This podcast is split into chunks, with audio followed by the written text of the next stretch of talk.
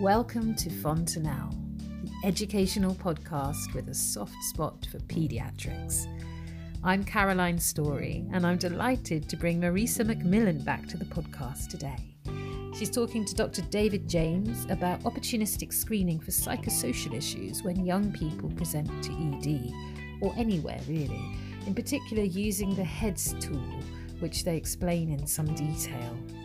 I've just had a listen, and it's such an insight into the world of adolescent medicine. I highly recommend it, and I'm sure you'll enjoy it.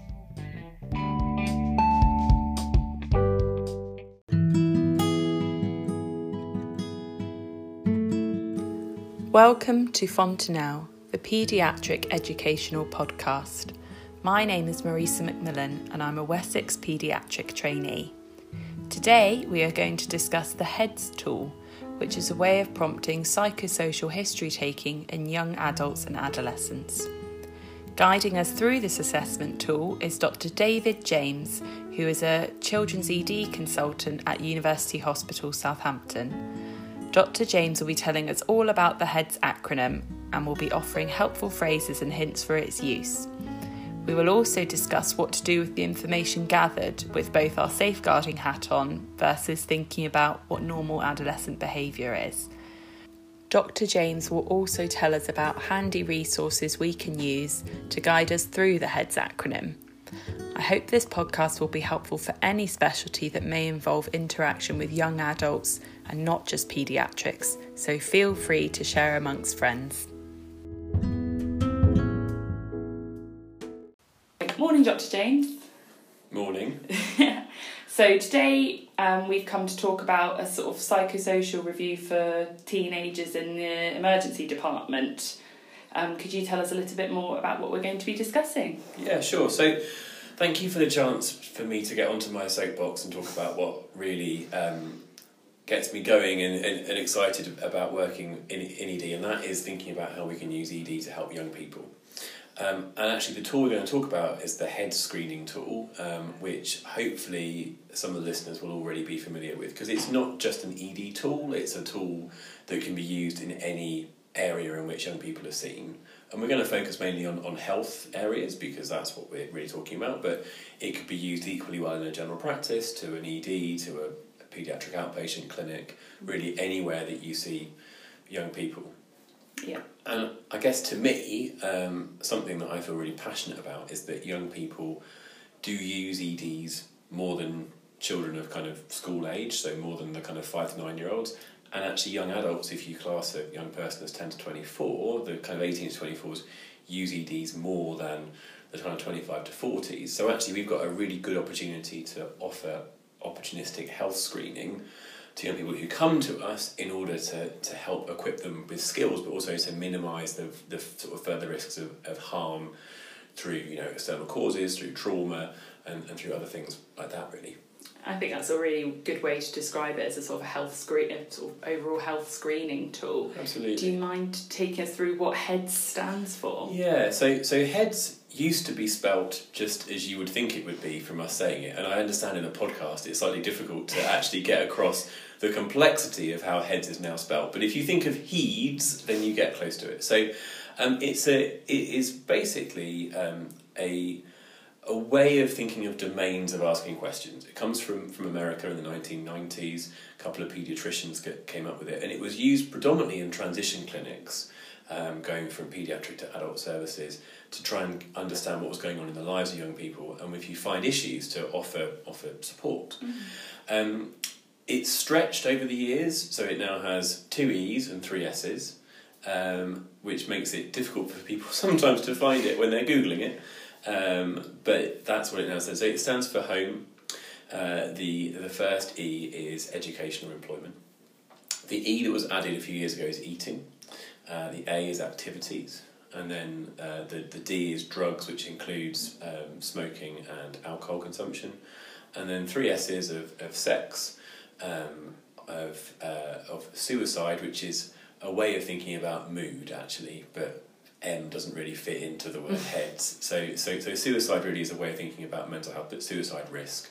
and then safety, which is around safety both at home, um, in your local area, and and, and, a, and, and at school or wherever you, wherever you're going. Yeah, I didn't realise it'd been used in transition clinics first. It's quite versatile being able to use it in lots of different. Yeah, places. and, and the thing is, is that as much as it as we think of it as a tool, actually the only thing that ever really came with it was the domains.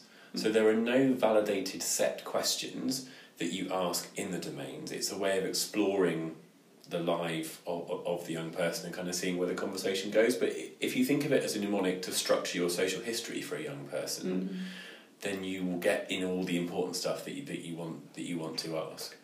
And the good thing with it is you might think it's invasive, and you might think, well, if a young person's just come to see me because they've hurt their foot, do they really want to be asked about their um, sex life? But there's some quite interesting research from Australia a few years ago looking at that kind of cohort, so surgical inpatients who were in for stuff that was nothing to do with psychosocial risk or allegedly nothing to do with psychosocial risk.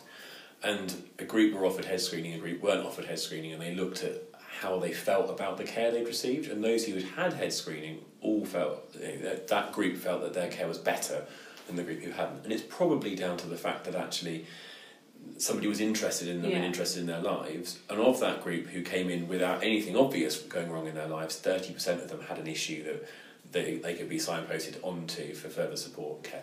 So that might be reassuring information for someone who might be a bit apprehensive about approaching it in a non-mental health co- presentation Absolutely. context. Absolutely.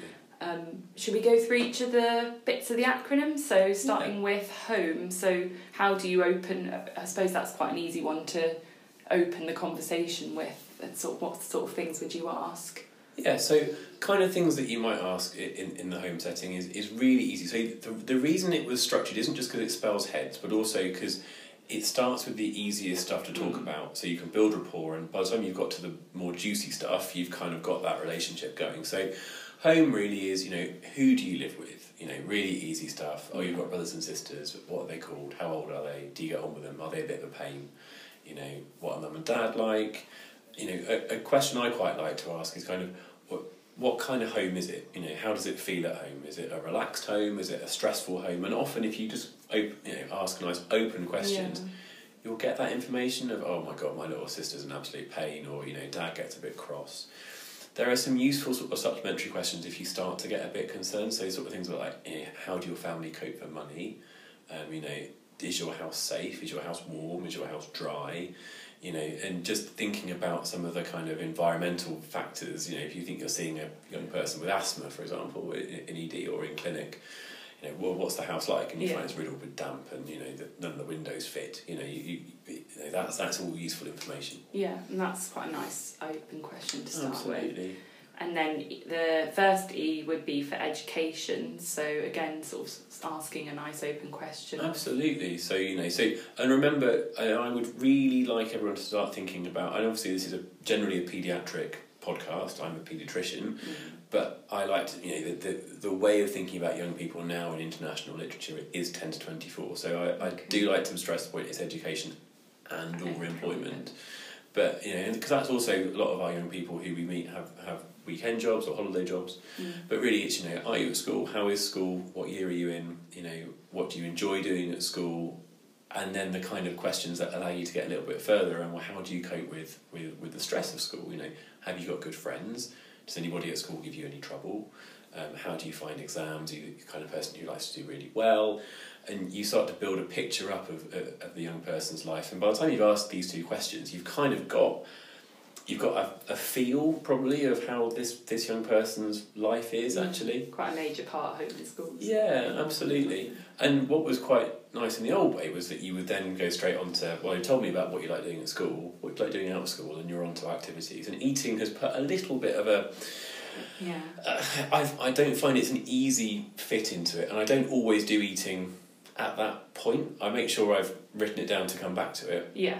but I will often actually do the, um, I'll often do activities from school because it segues in nicely. Yeah. Um, and then you've got, you know, and tell me, you know, what do you like doing out of school? What do you get up to? You know, do you see friends out of school? Where do you meet them? What do you get up to? You know, what are your interests? Um, because if you go from that, you've then even got a nicer way into drugs and alcohol and smoking because what I then often do is, oh, you told me that you see your friends, you know, out of out of school quite a lot. You see them in the evenings. Around your age, lots of people start drinking, smoking, trying drugs. Is that something that your friends do? And if you start it with something that your friends do, it makes it easier for them to say. And you can then say, oh, if, if they do it, that must be quite hard to. Do, do, do you do it? Yeah. And then you've kind of got a way in, and you then really kind of hit those first four. And then at that point, I then often will, will phrase it back into a, uh, use some kind of little phrase like, so this is a general adolescent health checkup, a bit like an MOT. You know, should we talk about some of the other bits that affect young people's lives? Tell me about your appetite and eating. Are you worried about your diet? Are you worried about your appearance? And then you can talk about sex, you can talk about mental health, and you sort of do it almost like a kind of I'm just going to check all the bits of your life. Yeah. Um, and sort of normalising it kind of as you go. And I like the MOT aspect of it. Most of them will understand. Yeah, most do because they're you know I think most people know what an MOT is. So occasionally you get people whose whose English isn't their first language or they haven't lived here all that long who look at you like, a what? What's that? But yeah.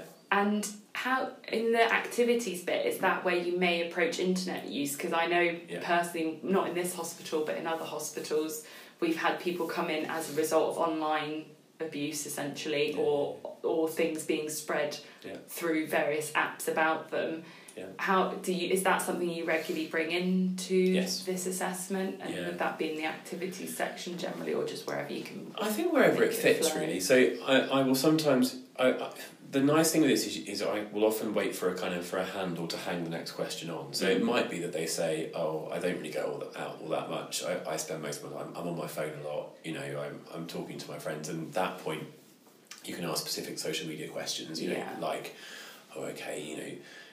Does any you know who are you speaking to online? Do you know all these people are in, in the flesh? You know, or are these people that you only know online? What do you know about them? Do any of them ever ask you things which make you uncomfortable? Does anyone ever say anything to you that you don't like? Do you see stuff that you don't like? There was a move a while ago to add an extra S on for social media, but I just think we've reached the maximum number of letters yeah. we can possibly get to.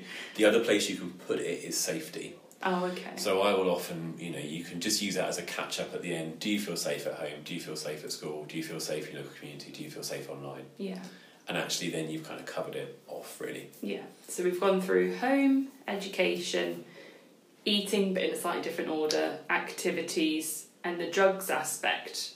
How do you approach that? It's you say you ask about friends' use. I think friends' use is a useful bridge in. Yeah. And then it, you know, it, it's about normalising it. You know, it's about asking these really open questions of, you know, do do your friends do any of this? Do you do any of this? And if the answer is yes, then you start getting into that slightly tricky ground of, you know, is this just offering opportunistic health advice? And where does your safeguarding hat come in? Yeah. Because if you find out you've got a 14 year old who's smoking cannabis every night and isn't going to school, then you've got a duty to keep that young person safe. Yeah. If you find out that you've got a 15 year old who smokes weed, you know, once every three months with their mates and nothing ever, ever really comes of it, I would class situation. that as normal adolescent behaviour, mm. you know, and actually you don't really need to do anything with, with, with, that apart from saying, well, if it becomes a problem, here are some resources around drugs. Should you ever find that you're doing it more often, or you're worried that you want to do it more often, or something like that. Yeah. Um, and actually, the more you do this, you know, the, the if you look at the population data, young people are drinking less, they're smoking less. Drug use is a funny one. Until 2016, it was going down nationally across all groups of drugs, and then it peaked back up sort of 2017 2018 oh, we're not quite sure which way it's going now and that was partly down to um, legal highs now known as novel psychoactive substances and also things like um, nitrous and, yeah. and, and, and, and, that kind of stuff. Um, but you know, these are the it's it's around the drugs and around the sex and around the suicide that you get into the bit where you're starting to tread into kind of safeguarding and yeah. and you know and it's important that you have both those hats on and yeah. manage that balance. And so the first S for sexuality, what are some, in your experience, good opening lines for that? Because I can imagine that's something that is probably quite difficult, especially for juniors, maybe to bring up to patients yeah. without feeling awkward themselves. Absolutely, and you know it's uh, you know, I've had a long term interest in adolescent health, so I've given so many talks about communication with adolescents, and it's the bit that you get to. And my favourite talk I give a lot is around sexting. And giving a talk on sexting to a, to a room full of paediatricians and just watching the colour fade from their face is just brilliant. Um, and it is hard because, you know, people aren't used to it. And, you know, you go and spend time in a sexual health clinic, which I did when I did the adolescent health um, uh, bits of the SPIN module and you just watch them doing it as if you know as if it's us saying you know oh you uh, have you been to PICU with your with your asthma? You know that they'll be saying what, what type of sex do you have with your partner and how many partners have you got and it's just so normal. Most of the time. And actually it's a bit like the question around have you got a social worker? That you can kind of ask it like kind of have you got a social worker? Or you can ask it like have you got a social worker? And it's just normalizing it having that little deep breath checking in with yourself before you say it. I I will often use that line we talked about around the around the kind of whole health screen. Mm. So something like this is a chance to think about all aspects of adolescent health and to make sure that you're, you're healthy and, and, and safe. One really important aspect of health is sexual health. Is it alright if we talk about it? Mm. It must always go, And then you say, so, you know, um, can I ask, have you got a partner? And obviously it's really important to keep, you know, as gender neutral as you possibly Yeah. can. Um, so, you know, have you got a partner? Yes, no. You know, uh, if you have, is that, you know, how long's that been going on for? Um, is that an intimate relationship? Have you, you know, are, are you sexually active with them? Um, and you'll find that you kind of, you know, often the answer is, is, is yes. And if it is, you know, then you probably need to do a little bit of a, of a dig. Mm. But really, what you want to know is do you mind me asking how old your partner is? This is particularly for the under 16s.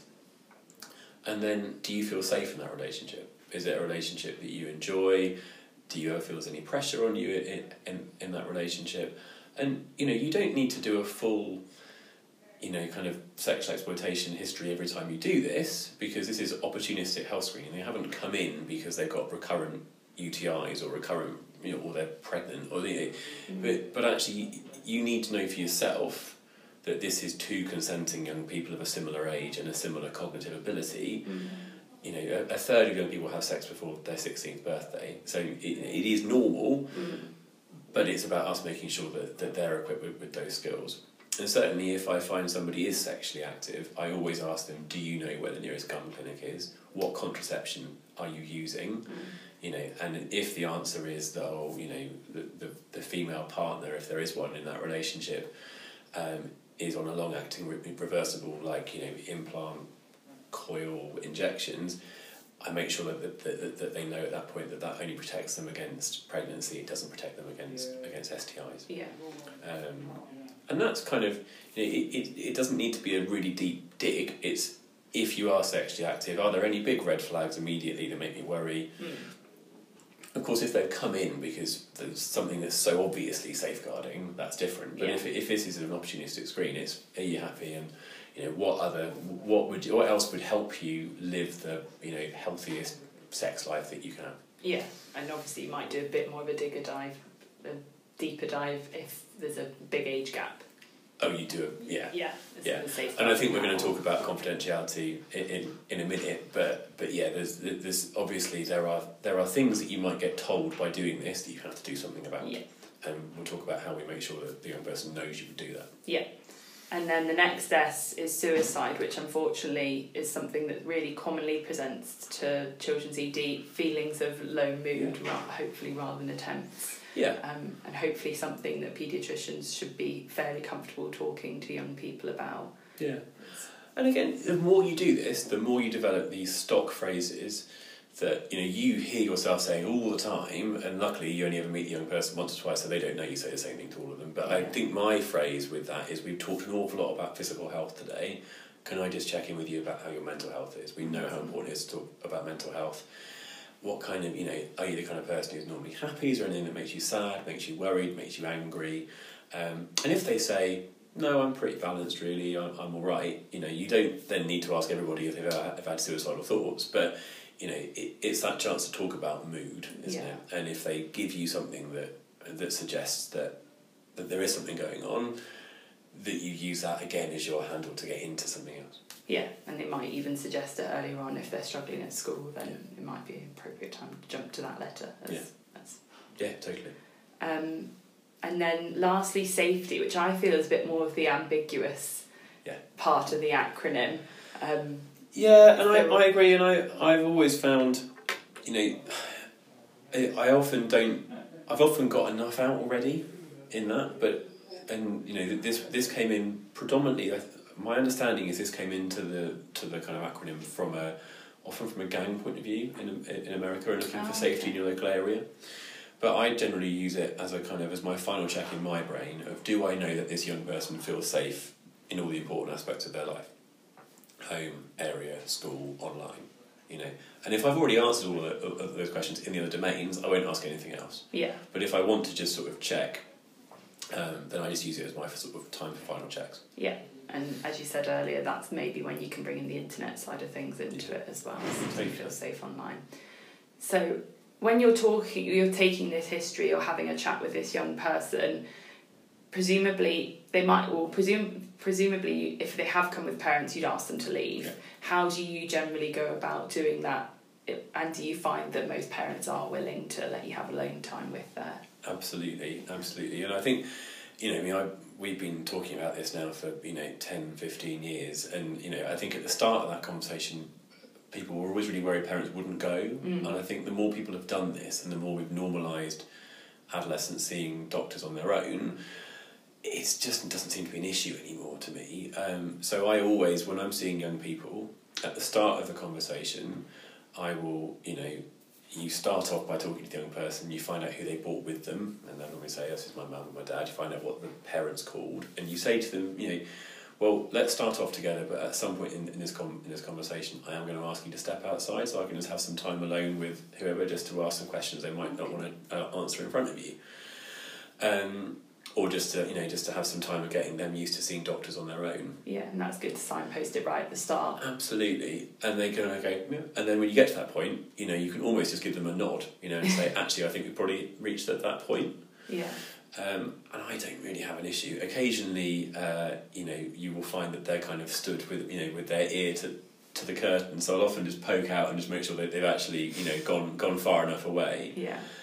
Um, and you know, I I do that all the time, and I never have any problems. Yeah. You know, and I think you know if I did have somebody that was really not wanting to go, I think that in itself would be a little red flag to Yeah, me as to what, what are they worried that they're going to say. Mm. And then we touched on it a little bit earlier about sort of how do you generally approach confidentiality limitations? Do you give a warning shot, or is it more as it comes up, you then have to say? Um, absolutely give a warning shot. Mm. So totally do, always do, and again. When you say stuff enough, it ends up sounding like the kind of police, you know, warning that they give when they're about to, to arrest somebody.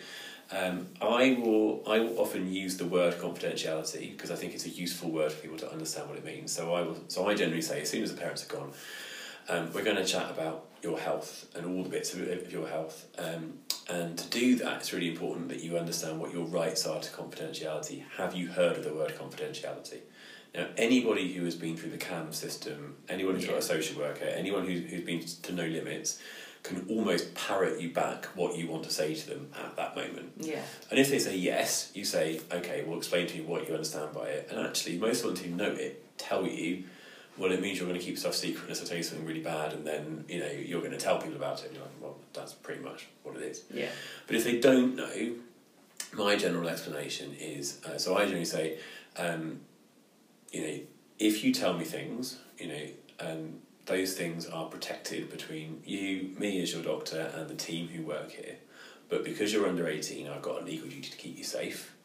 And that might mean that I need the help from other people if you tell me stuff that's really worrying. So, normal adolescent stuff is fine, but if someone's going to get hurt, that might be you or someone else, I might need to tell somebody outside of this room about that. That's not necessarily your parent, but it might be. Um, but it might be somebody else like social services or, or the police or your GP. If I needed to do that, I would tell you first and we'd try and do it together. Does that sound all right? Yeah. So something like that. And, that And the more you say it, the more it just, you know. It's a spiel. Yeah, it's a total spiel. Yeah. And I think some people have this worry. Oh, if, if I tell them that, they might not. They might not tell me. They might not disclose the thing they want to disclose. Yeah. But actually, it's really important if a young person is holding on to something, you know, particularly if it's something around abuse, then they they need to offload that information at the time that's actually right for them. And the worst thing is that they think, oh, this doctor's so nice, they're listening to me, or this nurse is really nice, you know, they- they're really taking me seriously. I really feel I can trust them. I'm going to tell them about this awful thing that happened to me. And then you go, oh, right, thank you for telling me, I'm just going to ring social services. Whereas if they know in advance, and if that means they don't tell you that day, well, that's, that's fine. But it means that they understand what will happen. And, and they know because just telling you isn't going to fix it. They, they, they know if there is something that they're going to need help, but it might just mean that they need a second visit to, to pluck up the courage. And I think that's better Yeah. overall. Yeah, and is I think what you that that little spiel that you just said is really quite a useful one for other people to sort of adapt and take to their own about Absolutely. Perhaps take to your MRCPCH communication clinical station, which, Possibly, you know, which may be coming up for some of us. maybe, maybe. Is there any phrases you like to avoid? So you said when you were talking about sexuality, please make sure that you keep it gender neutral and say partner, which is obviously well that's obvious. Yeah. Is there any other phrases you hear people say and cringe inside and think, oh, I wouldn't have said it like that, or Um, so things that make me cringe. Um, so if you ask young people how they want to be spoken to, they want to be spoken to in plain English and respectfully, but they don't want people to try and be their mates. okay, So I think one thing that I see occasionally, and I think we're probably all guilty of it from time to time, is that we might possibly try a little bit too hard. And I've definitely seen people go a bit street when they're when they're trying to take this history, and that is a bit cringe. Yeah. Um, and young people see straight through it. So they want people to be doctors and nurses, but they want to understand what they're being asked, understand what they're being told, Mm. and you know, and have a conversation where they feel that they're a kind of respected, equal adult. Yeah, d- treated like a young adult. You know, and so I think it. But remember that they are still, you know, going through an enormous stage of brain development, so they don't have that that quite that adult way of of thinking about stuff. I mean, it's the only time really in which we have a conversation with somebody who doesn't share our, our world view in terms of development. Because if you think about when you're seeing a younger child, a lot of your communication is with the parent, Yeah. they're an adult.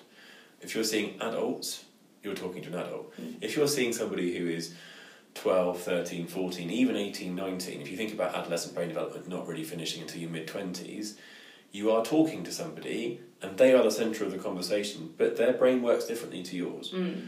So it is just always worth thinking about that when you're having these, these conversations. Yeah. So don't try and be too street. No.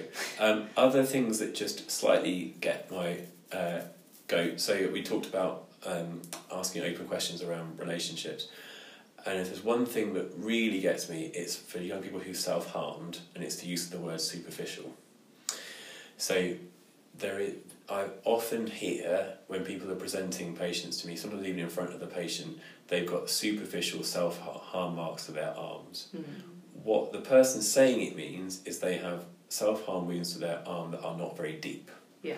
What the young person hears is, oh, they've just done a little bit of scratching and it's not really proper self harm, it's just superficial self harm, um, so it doesn't really matter. So the use of the word superficial is really, really to be avoided in, in, the, in the airspace of the young person. Yeah, and that makes sense. Um, how would you you would just say self harm marks rather Yeah. than superficial? Yeah. Enough. And you might even say, there's some self harm harm marks which look really sore, but I don't think we need to do anything about them. Yeah. You know, that is They basically just need dressing. Yes, exactly. Yeah. That that is defining what it is without without using a word that describes its depth because you know the depth is both physical through the layers of skin but also how deep in their mind their feeling of frustration and anxiety and worry is. Yeah. And you mentioned earlier, actually, before we started recording, of an app. Is there a handy heads app? Well, it's funny you should mention It's that. funny I should mention. There is, there is, and uh, particularly if you're listening to this uh, as a Wessex-based paediatrician, there is an app which will link you, which will link the domains to local resources. So about eighteen months or two years ago now, we got some money from Health Education England to build an app, because historically we've always talked about head screening as a load of questions to ask, but of course there's no other screening. If you think about screening tests, you screen because if you screen positive, you do something about it. Need treatment. And it's almost unethical actually to do a screen if you don't know what you're going to do with the answer. Yeah. So, you know, you get a young person, you ask them a beautiful history, you ask them how their life is, and they tell you it's completely crap. This, that, and everything else is going on, and then you go, oh, uh, that's thank you for telling me. What am I going to do with that information? Yeah. So, if you uh, download the Heads app, spelt H E E A D triple S, Heeds, uh, through either App Store or Google Play, or you there, there's a web app which is HTTP colon slash slash. That's the usual starting point. App AWP dot heads. It's about as I just said it. Dot UK. Oh, okay. That's easy all it to remember. Um, then uh, and if you Google it, equally it comes up. So and you can use that. It's totally free. You do need to register as a health professional, but it's that's simply so we know how many registered users there are. We don't do anything with the data.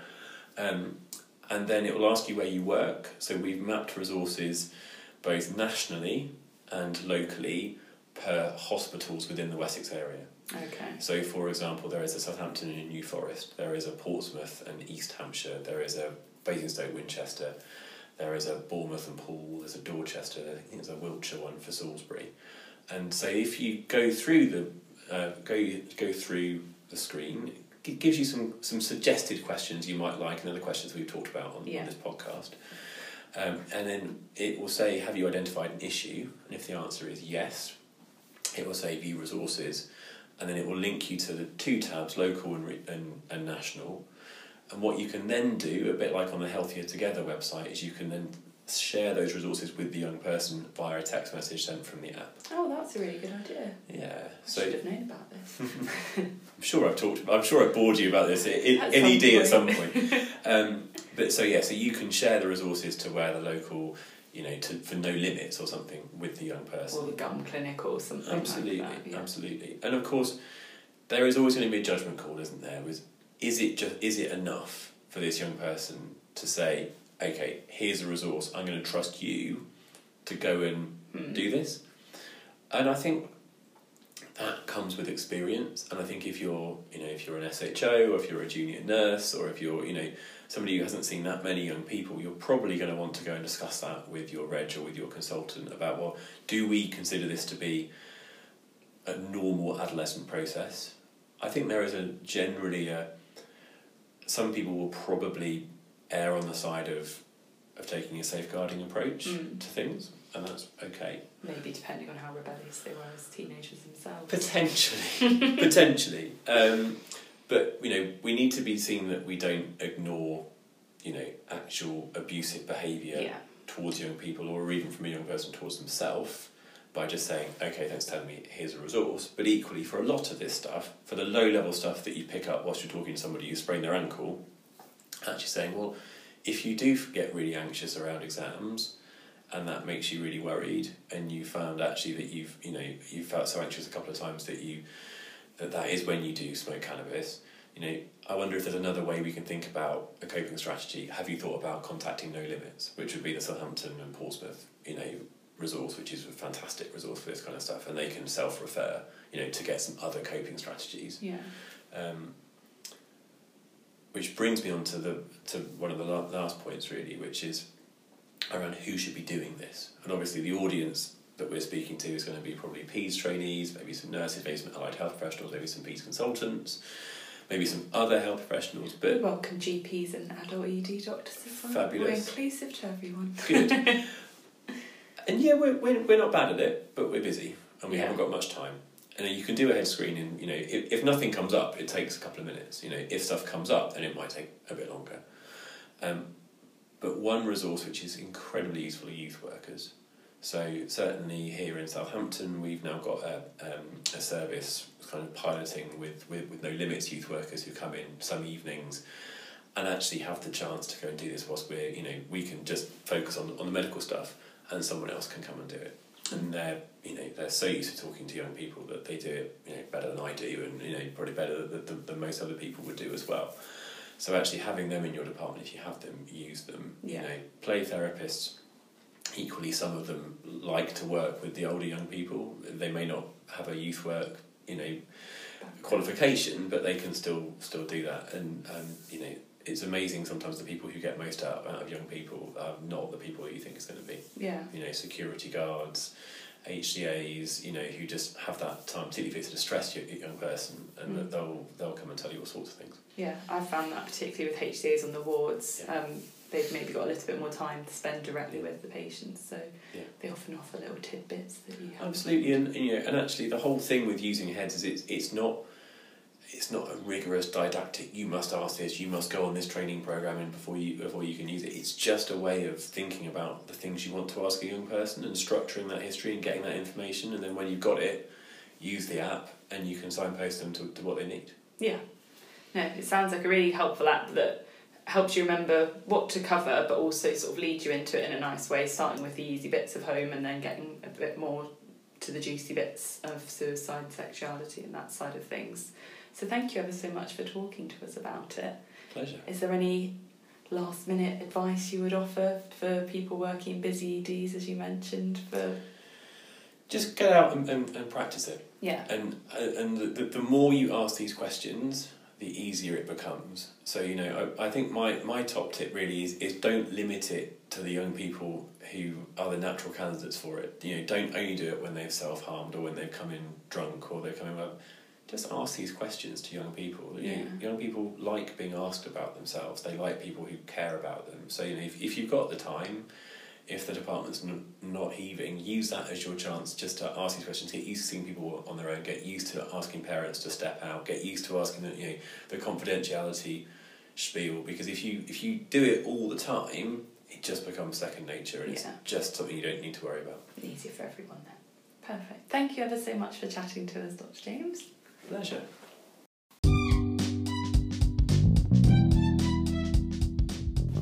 Thank you so much to Dr. James for speaking to us all about the HEADS psychosocial screening tool. As I'm sure you know by now, HEADS stands for Home, Education, Eating, Activities, Drugs, Sexuality, Suicide, and Safety. A really important learning point for me was the importance of using this screening tool for all types of presentations and not just the mental health presenting complaints. Having the Heads app will no doubt be of great use and value, especially in Wessex, where it can signpost to local resources and for others too also shows national resources. So, with all this in mind, I encourage you all to use Heads as often as possible and keep practicing. Thank you so much for listening, and I hope you found it useful and come away with a few tips and phrases to use in your everyday practice. Goodbye.